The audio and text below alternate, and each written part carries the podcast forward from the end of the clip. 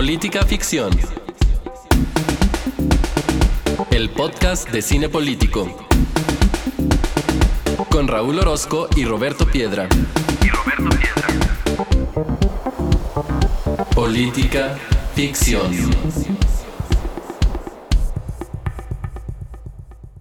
Bienvenidos al episodio número 6 de Política Ficción. En esta ocasión vamos a hablar de una película, una muy buena película que se llama I, Daniel Blake, de Ken Loach. Y para ello me acompaña como cada semana Roberto Piedra. ¿Qué onda Roberto? ¿Cómo estás? Bien, Raúl. Hola amigos y amigas, listos para viajar a Inglaterra a conocer al amigo Daniel Blake.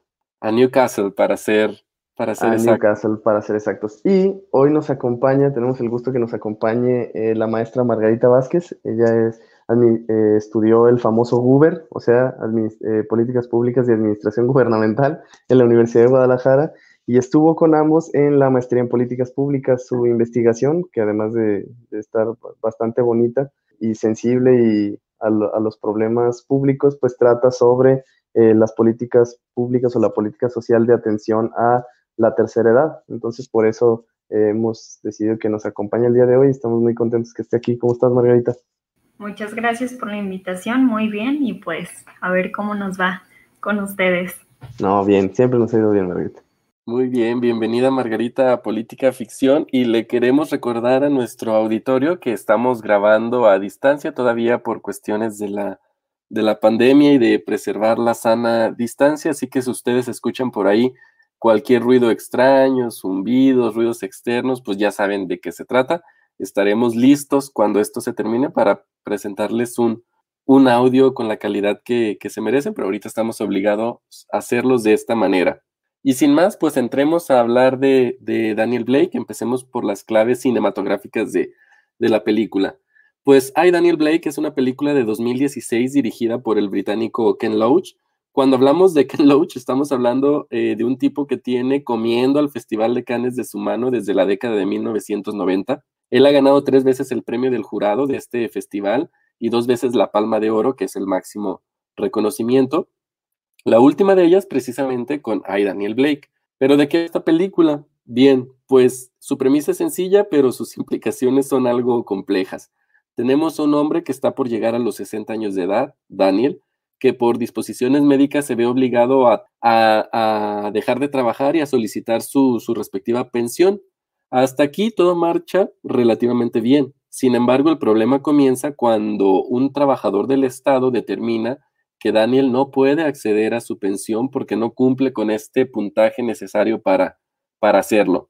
Y a partir de entonces, Daniel se ve atrapado en una situación burocrática de la que parece que no puede escapar. Pero luego de distintos vaivenes, el mismo Daniel lo explica, eh, ya desesperado, cuando él dice, y voy a tratar de citar este aquí literalmente, dice, soy un hombre enfermo que busca trabajos que no existen y aunque existieran, no los puede, no los puede aceptar. Es decir, estamos hablando de un hombre no apto por, por cuestiones médicas para trabajar, pero que es empujado por el propio Estado a hacerlo. A lo largo de la película se nos presenta también la parte humana de Daniel en la relación con sus jóvenes vecinos muy, muy particulares, muy, muy buena onda, luego terminan cayéndole bien a uno. Y particularmente con una madre soltera eh, de dos niños que no tiene los medios para sacar adelante con la dignidad y la facilidad que se debería sacar adelante a, a los hijos y se ve orillada a tomar decisiones que le duelen tanto a ella, pero que también generan un impacto emocional en el propio Daniel.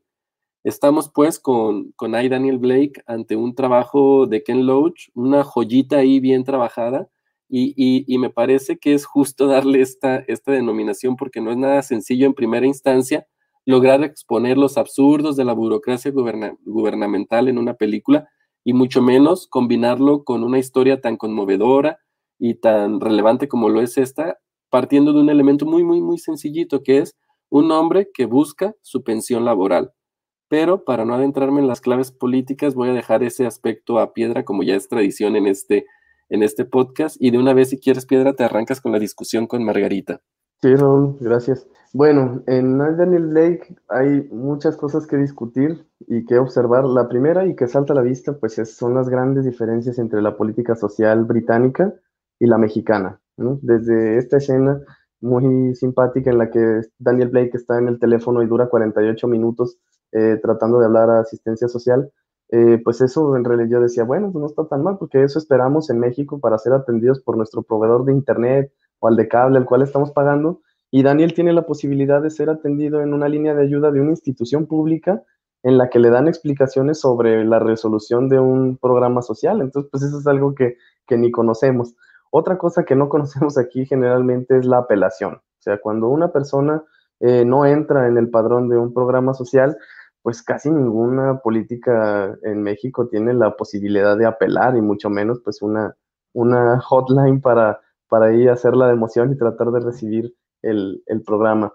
También hay una política social eh, de vivienda. vemos que al personaje de Katie el Estado le presta un departamento. Pues en México, ¿qué programa te presta un departamento? Eh, también vemos que Katie tiene eh, una, va a la oficina de asistencia social y dice que ella ya había hecho planes para el dinero que pensaba recibir un día después de que solicitó el programa, lo cual pues nos parece increíble, ¿no? En este lado del mundo desde el momento en que el beneficiario inicia el trámite hasta que recibe su apoyo, pues suelen pasar meses. También hay diferencias no nada más en la política social de ellos y nosotros, también hay una diferencia muy sustancial entre nuestra pobreza y su pobreza. Eh, vemos en una de las escenas de la película que en la fila para entrar al banco de alimentos de, beneficencia, la gente está abrigada apropiadamente, algunos hasta están en el smartphone, entonces pues nada que ver con, nuestra pobreza o con lo que nosotros entendemos como pobreza, ¿no? Aquí, esas personas acá, pues parece que serían ricas.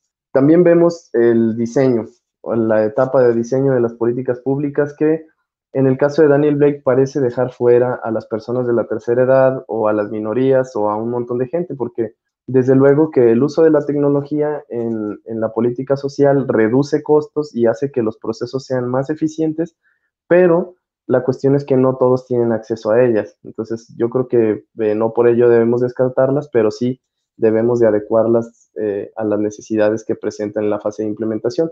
También, pues vemos el, personal este de la Oficina de, Servicios Sociales, pues es el, paraíso de la política pública basada en el Fordismo. Todos conocen los procedimientos, los siguen con rigurosidad, los, procedimientos están sumamente claros, son instrumentalizados por personas que los aplican al pie de la letra pero la cuestión que vemos aquí es que la asistencia social atiende a una población sumamente heterogénea y tal y como están diseñadas las instituciones, chocan constantemente con la inflexibilidad y el que tienes enfrente. Entonces se vuelve una cuestión, pues, por así decirlo, eh, deshumanizante. Luego, hay una, una, parte de la película que quiero con lo que, con lo que empecemos a discutir, que es en idioma original vemos que a Daniel le explican en una escena que al inscribirse en el programa social está firmando un acuerdo, esa es la palabra, un acuerdo entre él y el Estado, y esta es una perspectiva de política pública sumamente distinta a la relación eh, clientelar paternal que, que hay entre el gobierno y el beneficiario. Entonces yo les quería preguntar, iniciando contigo, Margarita, ¿qué eh, diferencias encuentras entre las perspectivas de política social que vemos en la película y a las que estás acostumbrada en tu experiencia en México. Ok, eh, sin duda vemos pues las diferencias enormes, ¿no? Que hay entre la política mexicana y la europea, por, por este ejemplo que estamos abordando. Sin embargo, yo sí veo algunas cuestiones universales, por así llamarlas, que se ven también aquí en México y que se están notando en, en esta película. Es un adulto mayor, ya como, como bien lo describieron, quisiera ahondar un poquito para que las personas que nos escuchan tengan una, si no tuvieron la oportunidad de ver la película, tengan como una noción más, más cercana al protagonista. Es un hombre británico de 60 años que era carpintero, calvo, con un notable cansancio en su rostro y que está recuperándose de un ataque cardíaco que le impide seguir trabajando. Es viudo sin hijos pero a pesar de ello tiene una red social de apoyo con sus dos vecinos y posteriormente con Katie y sus dos hijos, quien se va a convertir en su compañera de lucha para obtener un subsidio, público. Daniel tiene la capacidad de desarrollar lo que la OMS denomina actividades básicas de la vida diaria, como comer, tomar sus medicamentos, caminar, levantar los brazos, que es algo que al principio de la película se escucha, ¿no? Señor puede levantar los brazos, puede levantar las piernas, También puede desarrollar actividades instrumentales de la vida diaria, como son cocinar, cuidar a otras personas, entre otras.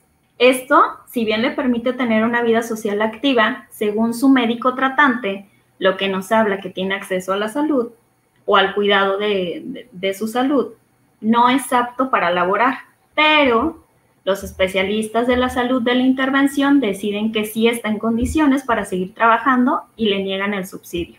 Es aquí, como lo mencionabas tú, Piedra, que vemos eh, la complicación de la mayoría de las intervenciones públicas, que ahí es donde difiero, no solo las mexicanas y las europeas, los matices que tiene la implementación, pues a lo largo de la película se muestran los tropiezos que atraviesa principalmente Daniel, pero también Katie, para obtener el subsidio. El lenguaje especializado observamos dos poblaciones objetivo distintas, dos intervenciones públicas distintas, pero un mismo fin, que es una transferencia económica que supone la manutención de un hogar. Observamos, como lo mencionaste, una llamada telefónica eterna que además aplicará gastos adicionales al anciano. Si bien es más cómodo que desde su casa tenga la ventaja de acercarse o saber el estatus del programa público infiere también un gasto económico, que es el costo porque se lo advierten al inicio de la llamada. Esta llamada puede generar cargos extras. Si bien para él es un costo en su recibo telefónico, quizá para un beneficiario o un potencial beneficiario de una política en México puede ser el montón de copias que tienen que ir a sacar, ¿no?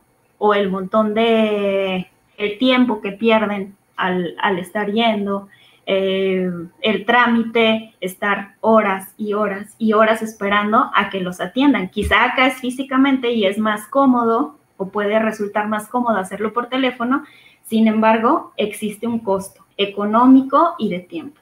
Le dicen también en esta llamada que puede apelar. Es cierto, es algo muy distinto a, a lo que estamos acostumbrados a ver aquí en México. Pero en lo que sí se parece, o la coincidencia grande, es que le explican que lógicamente para dar el paso C tiene que cumplir con el B primero, pero antes está el A, que a su vez implica el A.1, el A.2, sin olvidar el B.1. Es decir, es un escenario tan común, pero inaceptable, pues no hay una comunicación funcional antes de comenzar los trámites.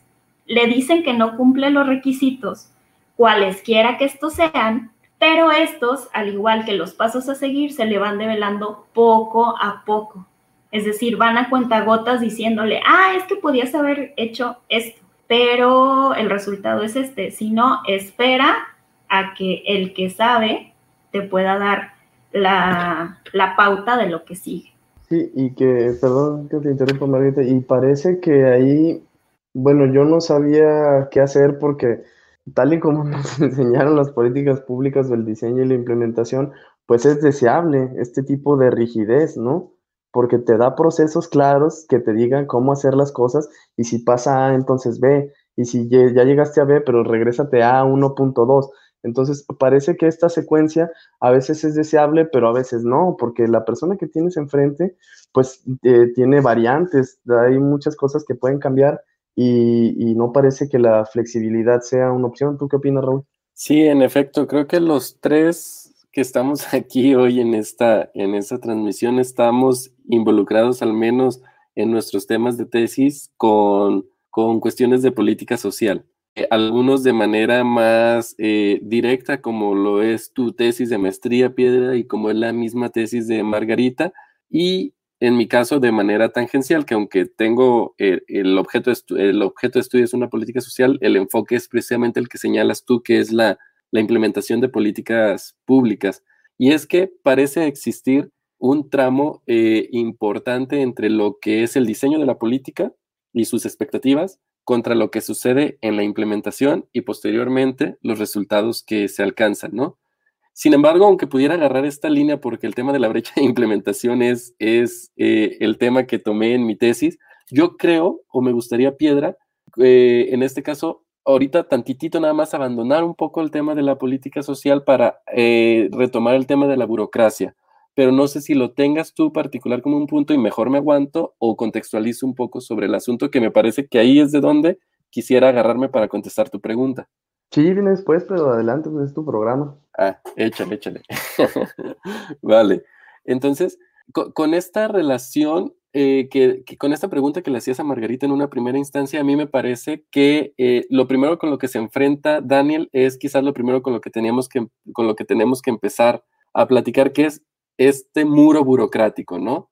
Y cómo la burocracia nace con la sociedad industrializada y cuando la gente empezó a poblar las ciudades de una manera muy importante y vino el problema de, híjole, ¿y cómo vamos a administrar esto?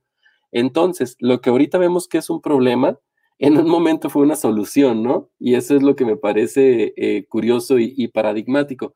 La burocracia nació como un sinónimo de, de eficiencia y de eficacia de los gobiernos.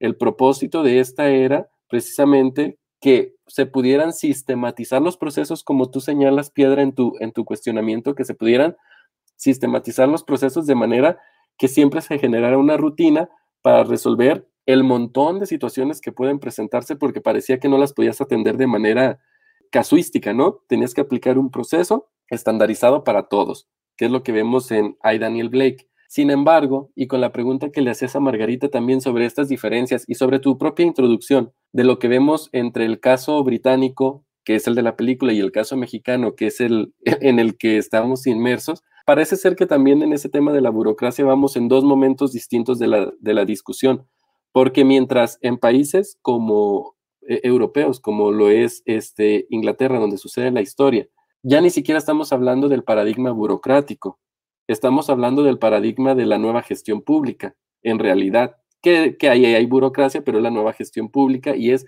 cómo implementar estas ideas del sector privado para eficientar el sector el sector público, están siendo cuestionadas desde la teoría y están siendo cuestionadas por el director de la película y nosotros apenas vamos como en esa discusión con Guillermo Sejudo, digo, esta discusión que ya está ahí, Mauricio Merino y todos, pero me refiero más bien a la implementación de estas ideas en el sector público. En México apenas estamos queriendo transitar hacia allá, cuando en Inglaterra ya no lo estamos cuestionando, ¿no? Esa es la, la situación con la que quería responder tu pregunta. Sí, y que además ahora que, que, dices del muro de la burocracia, vemos que la burocracia tiene poder, o sea, que los funcionarios tienen eh, un rol importante y hay una escena muy particular en la que Daniel está viendo a los funcionarios estos del Departamento de Asistencia Social que van a decidir sobre el apoyo al que él está intentando acceder y dice una frase como muy poderosa, dice, míralos, tienen mi vida entre sus manos. Entonces, eh, esta es una invitación para mí a reflexionar acerca del rol que tienen los diseñadores de políticas públicas y las personas que atienden gente eh, todos los días con, esta cuestión, ¿no? Porque cuando se, se formulan o implementa un programa, se, se, piensa en resultados. A ver, cambios estadísticos observables en una población a nivel colectivo, eh, pero para los individuos estas decisiones no se viven como un laboratorio o una pecera, lo que tienen los diseñadores y los funcionarios, además de regresiones lineales y relaciones de causalidad y correlación, son vidas. O sea, literalmente el destino de personas reales como Daniel está entre sus manos.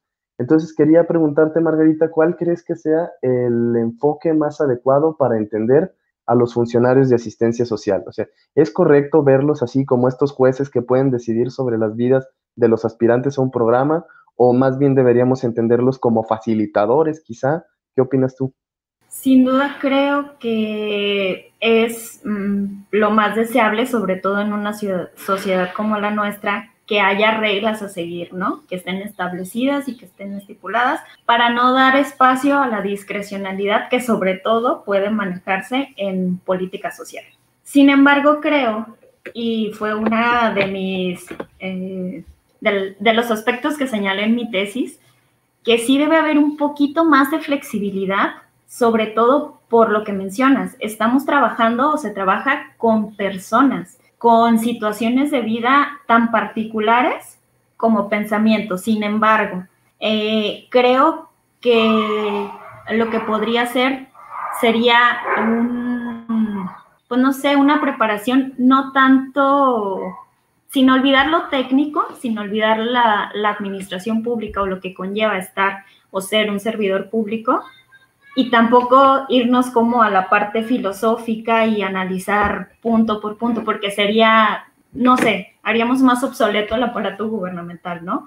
Sin embargo, creo que sí debe haber un punto medio en el que se hable de facilitadores, de servidores públicos, como lo dice la palabra, que tengan conciencia de esta diversidad. O sea, sabemos que las personas que acuden a solicitar un programa público lo están haciendo desde un estadio de necesidad, de vulnerabilidad y de ciertos factores que no solo una transferencia económica puede solucionar. Es decir, si bien es muy importante el entorno económico en cualquier etapa de la vida, no nada más hablando para una, un programa que atienda a adultos mayores, sí es importante, pero estamos dejando de lado todo este aspecto sociológico, eh, cultural, de salud y todos los demás aspectos que una política integral quizá debería abordar. Estamos acostumbrados a que la mayoría de las soluciones que se nos dan son dinero o bienes. Sin embargo, me gustaría o quisiera, quisiera exhortar a que contempláramos los otros aspectos que también impactan en la calidad de vida y son igual de importantes que un incentivo económico. Claro. Raúl, ¿eres team facilitador, team juez, team ninguno? ¿Qué opinas del poder que pueden llegar a tener los funcionarios de ventanilla en la asistencia social? Fíjate que que en su libro Atravesando la burocracia, este, Barsley dice que, que la burocracia nace principalmente como una necesidad de separar de las decisiones macro, lo dice él, pero yo creo que esto también va en lo micro a los funcionarios de ventanilla, la cuestión política de la cuestión administrativa. Fue una de las soluciones que se dio la sociedad este, industrial para ello y, me parece a mí que en ese sentido no podemos ignorar lo que tú dices, Piedra, que incluso el funcionario este, en el primer nivel de la cadena tiene un poder de decisión y más cuando se trata de programas sociales donde la parte política se puede envolver muy parte y hacer una situación clientelar. Ahora, en esta onda de, en qué team me voy a mover, eh, yo creo que antes de pensar en cómo debe ser quien atiende, también debemos pensar primero en cómo debemos concebir al atendido. Y, en este sentido, me parece que la solución con la nueva gestión pública ha sido, bueno, si vamos a, decir que, si vamos a tomar aspectos del sector privado para así conducirnos en lo público, pensemos quizás en nuestro, en nuestro ciudadano como cliente, pero vemos después, y, y en eso no, no me quiero adelantar mucho porque además es una parte climática de la película que no me gustaría quizás arruinarles si no la han visto, pero hay una parte discursiva del propio Daniel Blake donde en un momento de la película, no les voy a decir en cuál, dice, es que yo no soy un cliente, yo soy un ciudadano. Entonces esa concepción de ciudadano, vemos nuevamente como algo que era una solución, que era empezar en ciudadano como cliente, con el tiempo suficiente para que se desarrolle esta idea, se convierte en un problema. Sí, y que además yo creo que también nos, nos falta identificar la parte que señalaba bien Margarita en su primera intervención, que es la importancia de los lazos de la comunidad, ¿no? Y cómo se sostiene esto. Porque los programas entienden una relación entre gobierno y gobernado. O sea, yo te estoy dando un apoyo. En el caso de Daniel, pues es un acuerdo entre él y el Estado para proveerle de un bien. Pero como vemos, ahí pues nunca, nunca recibió ningún apoyo. Y quien lo sostuvo fue la comunidad. Entonces, la importancia de la famosa construcción de la comunidad es la que hace que el beneficiario, que ni llegó a ser beneficiario, se sostenga, porque solo bajo los lazos y el apoyo que se ofrecen el uno al otro es como se sostienen en conjunto a un anciano desocupado con problemas de salud como Daniel Blake, B, una madre soltera con dos hijos que ha tenido que recurrir a la prostitución, y C, un joven de raza negra sin estudios universitarios que está tratando de arreglárselas a como puede importando cosas de China. Que ahí me gusta lo que dices, porque señalas esta parte, perdón, de, de cómo él fue sostenido por una red, pero cómo él también sostenía otros elementos de esa misma red. Claro, sí, no, no es que todos ahí tuvieran una camita para Daniel y que lo alivianaran, se alivianan entre todos. Y eso creo que a veces le falta a, los programas sociales, entender que la gente se inscribe eh, en una red. Margarita, yo creo que tienes mucho que decirnos al respecto de cuando se trata de un anciano. O sea, cuando esta persona recibe un apoyo, pero ¿qué hay detrás de todos ellos? ¿Quién lo lleva a recibir el apoyo? ¿Cómo funciona eso, Margarita? Sobre esto quisiera traer a colación lo que nos menciona Norman Locke. La intervención no tiene un único significado, sino que depende del participante, sea beneficiario, sea implementador o sea espectador, y de sus experiencias y las memorias de otros grupos. Como bien lo mencionaban, bajo esta lógica podemos observar distintos significados. Para Daniel el subsidio es un derecho que debe ejercer por ser ciudadano, por haber pagado impuestos y por haber trabajado cuando tuvo que hacerlo. Para Katie es una ayuda que es parte de la manutención de su familia. Para los empleados públicos, bajo este enfoque de nueva gestión pública, es solo un proceso que deben cumplir paso a paso. Para los que observan la irreverencia con la que Daniel solicita su apelación, es sentirse identificados por lo que las autoridades les niegan. Para el empleador que señala a Daniel como flojo, mantenido y abusivo por negarse a trabajar, sin conocer su contexto, pues es lo que podríamos eh, notar como algunas personas que no estamos de acuerdo con tal o cual programa social, ¿no? Sea cual sea su población objetivo. Y para nosotros también como testigos de todo el proceso y su desenlace nos apropiamos de una manera específica de la intervención.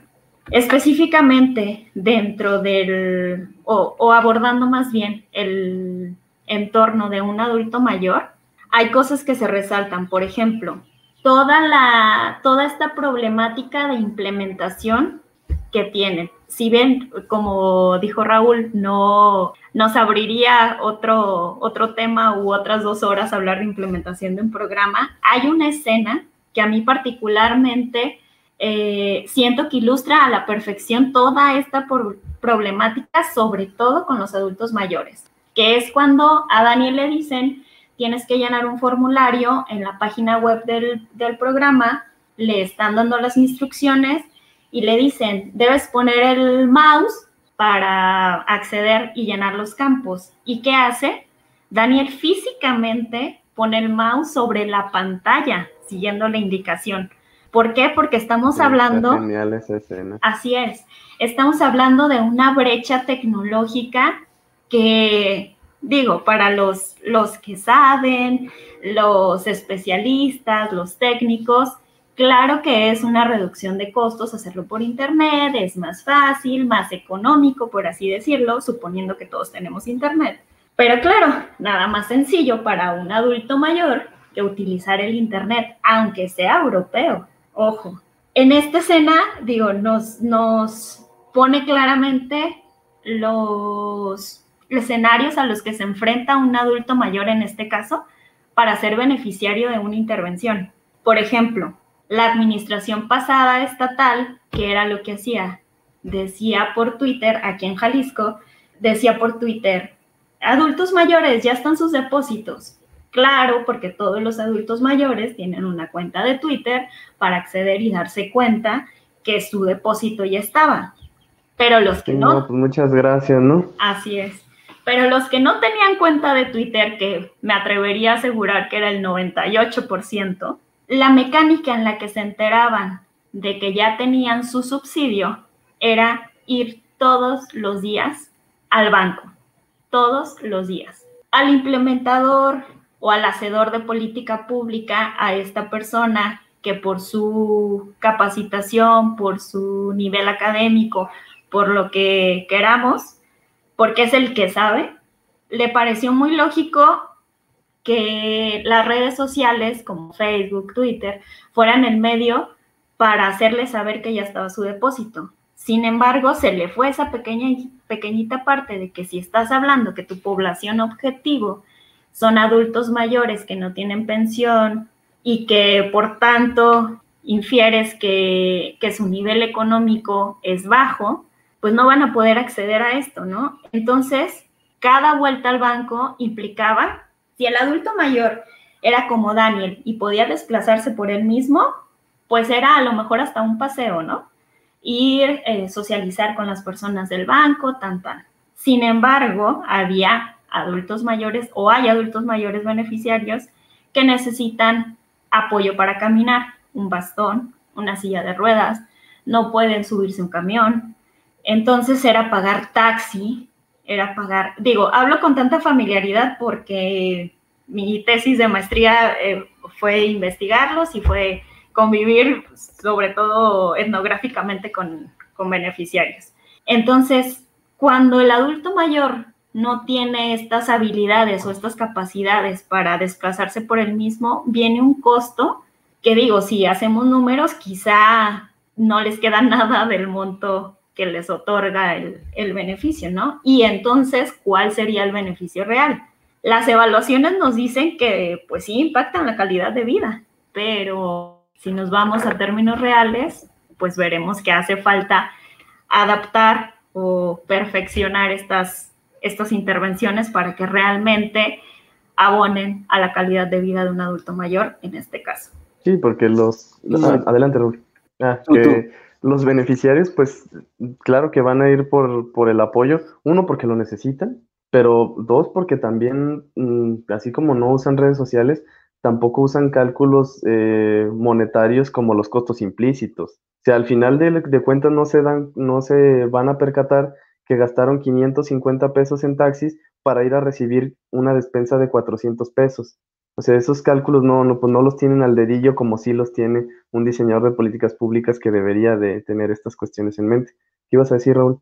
Sí, no, ya aunado a estas condiciones que describe muy bien Margarita, porque sabemos que las conoce de primera mano, porque su trabajo fue en, en buena medida, y yo creo lo más rico de esa tesis es el trabajo etnográfico precisa, precisamente.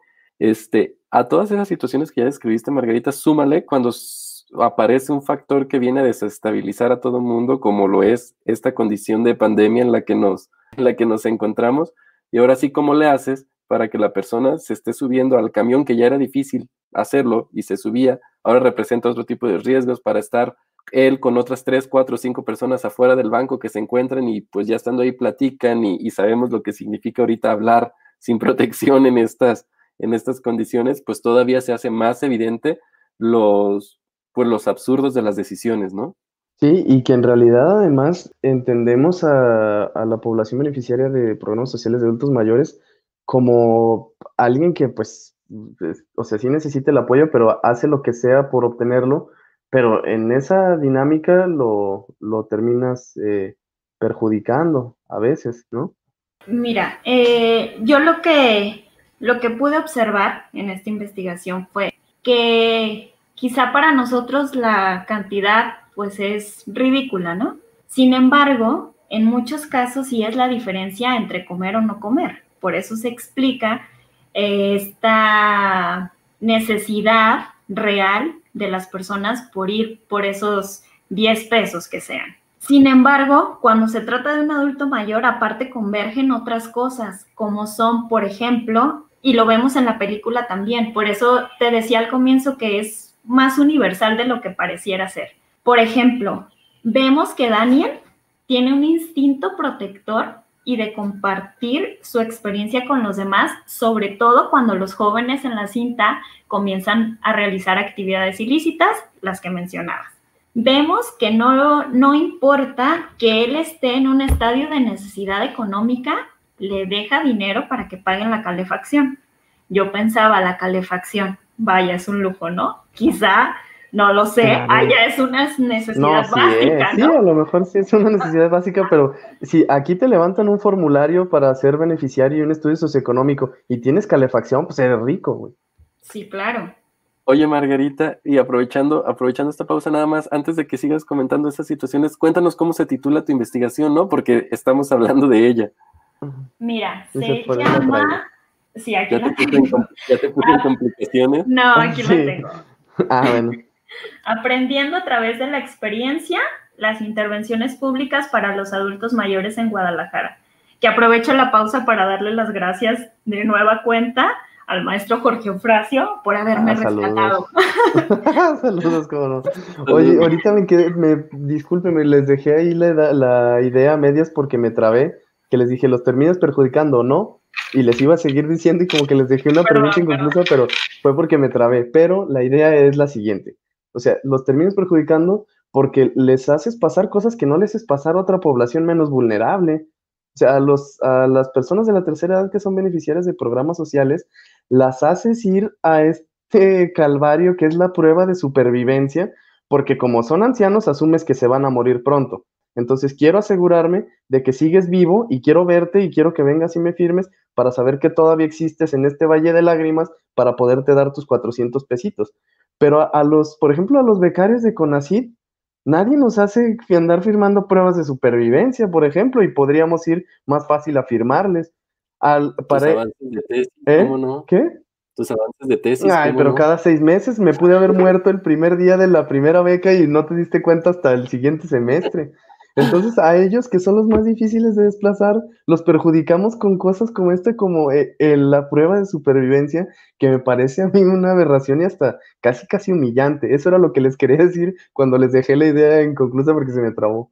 No, y aparte, eh, digo, a lo mejor supone que tú no tienes que dar pruebas de avance porque eres joven y, sabes, ¿no? Que tienes que hacerlo. También aquí entra toda esta mitificación que tenemos del adulto mayor como pobrecitos, vulnerables, tan, tan, tan, tan, que esa, eh, pues esta clasificación que les damos poco a poco va a ir cambiando. O sea, nosotros no vamos a ser los mismos adultos mayores que los que son ahorita y que los que son en 20 años y que los que son en 10. O sea, nuestras, nuestra adaptabilidad, nuestra manera de relacionarnos con la tecnología, como sabemos pues que los niñitos que ahora tienen 10, pues van a ser más, 10 años van a ser más hábiles que nosotros, ¿no? Pero digo, suponiendo, nosotros vamos a estar más preparados. Y sí los ponemos a, sí los ponemos en un calvario, como bien lo mencionas, y no nada más a los adultos mayores, ¿eh? Por ejemplo, los programas de jefas de familia tienen que llevar sus papeles en un horario de lunes a viernes de 9 a 3 de la tarde. Si eres una jefa de familia, supones que a esa hora, así es, supones que a esa hora estás trabajando porque claro que la intervención no te va a resolver todo el problema. No, y, tocaste algo bien... Ah, perdón, te quité No, no, dime. Ah, no, es, no, voy a cambiar de tema, así que si quieres terminar. Ok, y entonces era lo que, lo que veíamos. Yo, por ejemplo, veo plausible y es como un comentario muy personal, no tengo nada en contra de los evaluadores de políticas públicas, sin embargo, también debemos considerar las otras fases de la política, no solamente decir, ah, sí, disminuimos 10% o aumentamos en 10% el ingreso económico de los adultos mayores. Claro que es plausible, claro que está muy chido, pero hay otras cosas que, que se pueden hacer. Con esto quiero decir, no se trata de que una intervención sea buena o mala, porque a final de cuentas, cada quien la adopta bajo el contexto que tiene, sino que sí deberíamos mmm, pugnar por una adaptabilidad tanto de los instrumentos de, selección de beneficiarios, porque, por ejemplo, estos programas, sobre todo el de adultos mayores, te dice que no tengas pensión o que tu pensión sea de tal cifra. Entonces encontramos a un hacendado que pues, no tiene pensión, pero es población objetivo de la, de la intervención y no tiene la necesidad económica, sin embargo, tiene el derecho como ciudadano a pedir esa intervención. Entran cuestiones ya, eh, pues, cívicas y de moral, pero sí creo que hay que hacer una revisión exhaustiva de todas estas eh, matices que tienen los instrumentos de, de selección de beneficiarios. Raúl, nunca te había visto tan ávido de interrumpir. Adelante, por favor. No, no, no, no, es, no era tanta mi, necesidad de interrupción. Lo que pasa es que como advertiste que íbamos a, a cambiar de tema. No dijiste, no, no se vaya a ir este güey. No se vaya a ir. Y, y, es que me pareció que Margarita dijo algo muy, muy interesante sobre el concepto de los adultos mayores de hoy y el concepto de los adultos mayores que vendrán en el futuro, ¿no? ¿Cómo no serán los mismos o cómo no seremos nosotros mismos los adultos mayores de las características de las que hay ahora? Pero me parece también importante señalar que incluso en la actualidad no podemos encajar, y creo que eso también lo, lo, señaló Margarita, no podemos encajar a los adultos mayores en un solo modelo, en una sola concepción, porque los hay también de todos, de todos tipos y hay una pluralidad muy importante para empezar si vives en la ciudad o en el campo, en qué parte de la ciudad vives, este, si tienes o no una discapacidad de diferente tipo, Entonces, la realidad es que cuando hablamos de, digo, y aquí no sé si Maggie se me va a enojar, cuando hablamos de nuestros viejitos, no hablamos de un solo tipo de adulto mayor, e, es una pluralidad impresionante. Sí, y es que parece que no entendemos o, o no los queremos ver como tan heterogéneos porque para efectos de los programas sociales parece que persona de la tercera edad es igual a beneficiario. O sea, ya estás arrugadito, eres sujeto de asistencia social, porque sí. Tengas varo, no tengas varo, te vaya como te vaya, si eres anciano, tienes que tener tu pensioncita, porque ese es el, canon. Y desde afuera, los que no somos ancianos, nadie tiene eh, la crueldad como para decir, no, no ayuden a los viejitos. O sea, ¿quién va a tener la, el descaro de decir, oiga, oiga, no, gobierno, yo no quiero que ayuden a mis viejitos? Pues claro que no, todos queremos que ayuden a los viejitos. Pero lo que les quería preguntar es, ¿en la tercera edad debe ser sinónimo de ser sujeto de asistencia social sin focalización? O sea, todas las personas de la tercera edad deberían de recibir una pensión como se está dando actualmente o deberíamos de focalizarlo porque mm, hay que entenderlos también como algunos que no la necesitan. ¿Qué opinan ustedes? La invitada primero, por supuesto. Mira, por lo pronto durante este sexenio federal va a ser así. Aunque eh, tiene también como sus matices, ¿no? Las leyes federal y estatal, en este caso para Jalisco, de atención al adulto mayor, no se llaman así, pero ese es su objeto, eh, identifican a un adulto mayor como una persona de 60 años y más edad cronológica. Sin embargo, la, la, por ejemplo, la intervención federal solamente da apoyo a los adultos mayores de 68 años en adelante. O sea, te estás robando o les estás quitando la ayuda a 8 años, que no, no tengo el cálculo, pero deben ser bastantes adultos mayores que se quedan sin atención.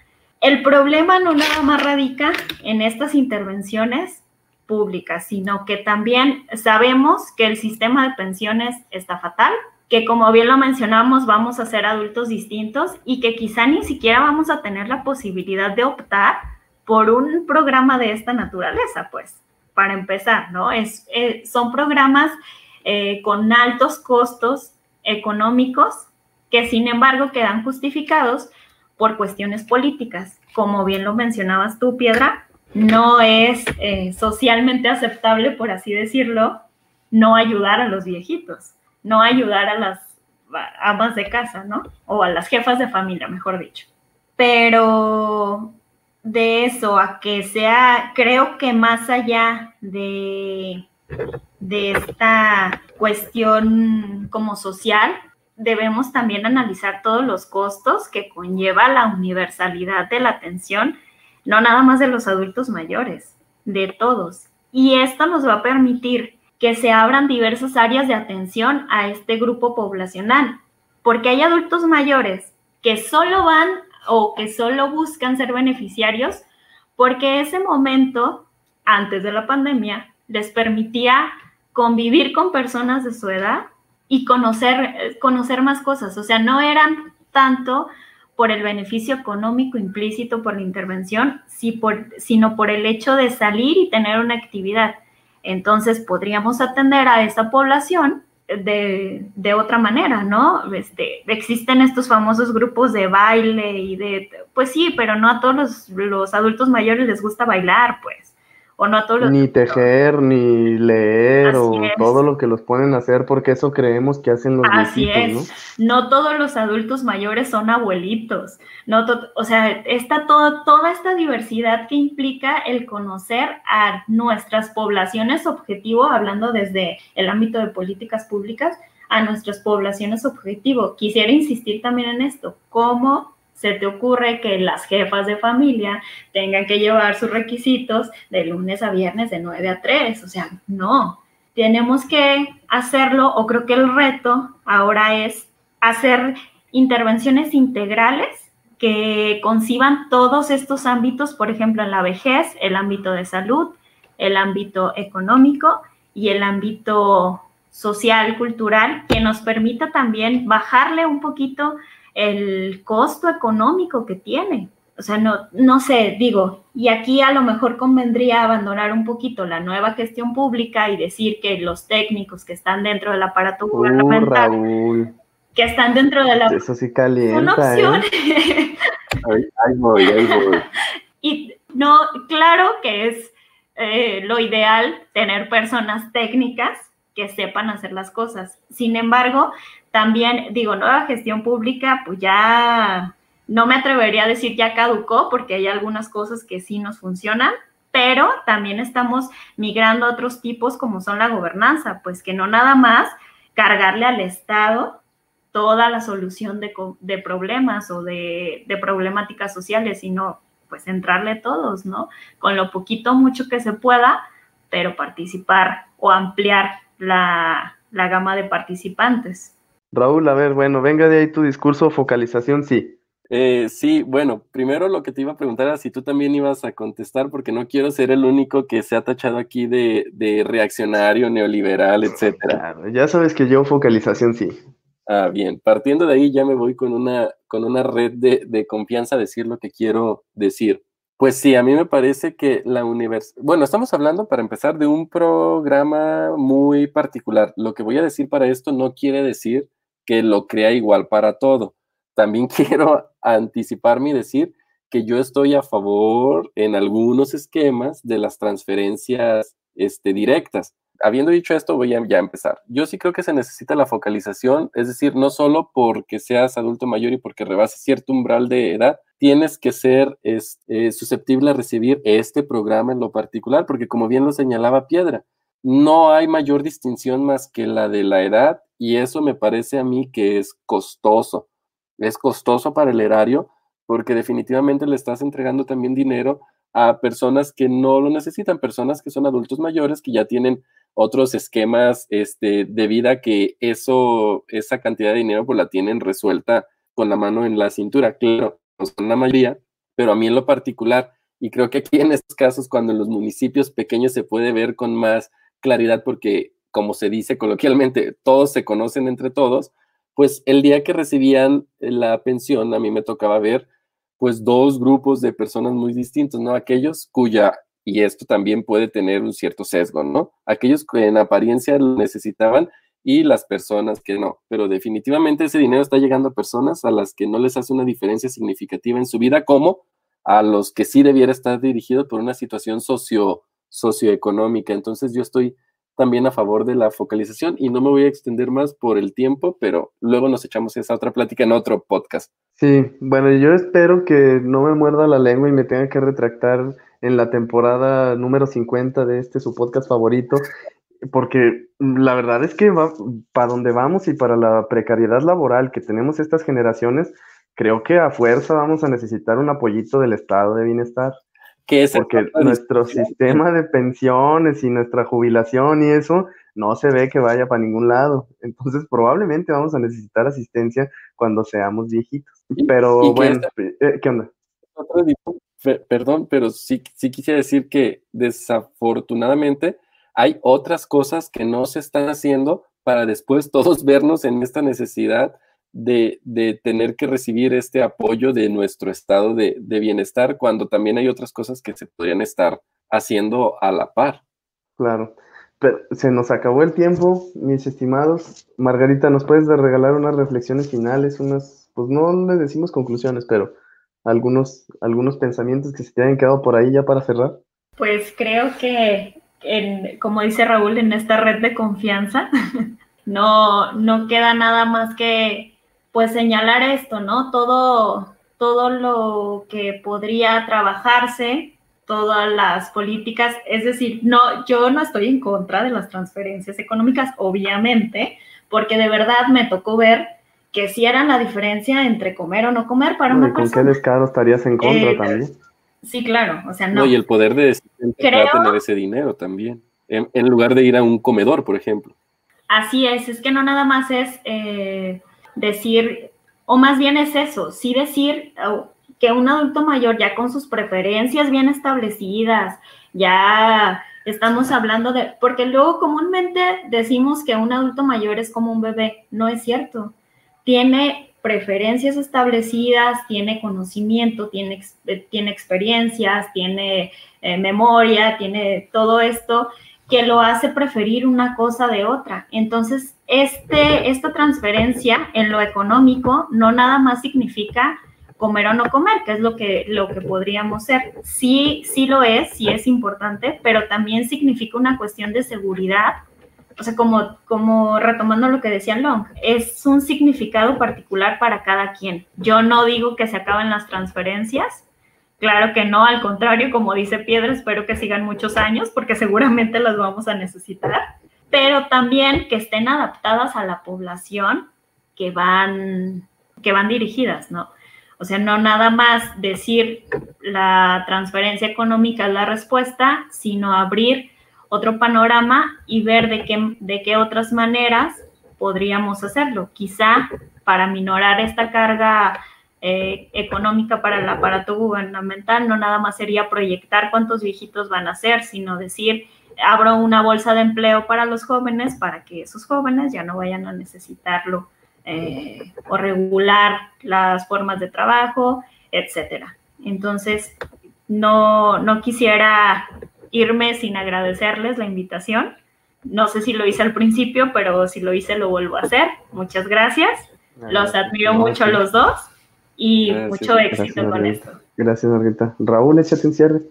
Pues va a ser breve porque creo que tú traes algo bien articulado y sentimental. Entonces... Tú sabes que yo, mis cierres son muy histriónicos, muy dramáticos. Exacto. Yo solamente diré, eh, tratando de unir lo que hemos discutido con la película, que, que al final del día no se nos debe olvidar lo que ya hemos dicho en otras ocasiones. Y en la película vemos cómo de repente hay una de, las personas ahí que atienden a Daniel Blake que le quiere echar un empujoncito, no para saltarse las normas, no para nada, solamente algo que está dentro de sus manos y lo puede hacer para alivianarle un poco esa tortura y es reprendida por ello, ¿no? Entonces me gustaría nada más terminar diciendo que nos hace falta eh, ser más empáticos como sociedad con nuestros adultos mayores, pero también al interior de esta maquinaria que se llama burocracia para hacer un poquito más de lo que se nos dice que tenemos que hacer solamente para cambiar la experiencia de vida de una persona. Bien, Raúl. Pues ahí les va el cierre dramático que los va a conmover hasta las lágrimas. Es un spoiler gigantesco, así que si usted está escuchando esto sin ver la película, exacto. Le voy a dar tres segundos para que le ponga pausa a esta cosa, vaya a verla y regrese. En el servicio funerario de Daniel, sí, se muere Daniel, ya lo saben. Eh, Katie dice. Katie dice. Yo estuve cuidando para no hacerlo. no, yo les advertí a la audiencia que tenía un spoiler. Katie le dice, Katie dice en el, en el servicio funerario, el Estado puso a Daniel en la tumba antes de tiempo. Entonces, el propio Daniel, en lo que hubiera sido su discurso de apelación para recibir el programa, reivindica la identidad del beneficiario de los servicios sociales del Estado, no nada más del británico, de cualquier Estado. No son perros, eh, no son cualquier cosa, son ciudadanos, ni más ni menos. Entonces, por lo tanto, es su derecho acceder a condiciones dignas de vida y el Estado se las debería de proveer. Aquí en México, el artículo 7 de la Ley General de Desarrollo Social dice que todas las personas tienen derecho a participar y beneficiarse de los programas de desarrollo social. Entonces, el reto es, aquí es que eso no sea solo un artículo dentro de una ley, sino una realidad que impida que un ser humano necesitado de ayuda por parte del Estado muera antes de recibir la ayuda del Estado, precisamente porque no pudo acceder. Raúl, ¿qué vamos a ver la siguiente semana?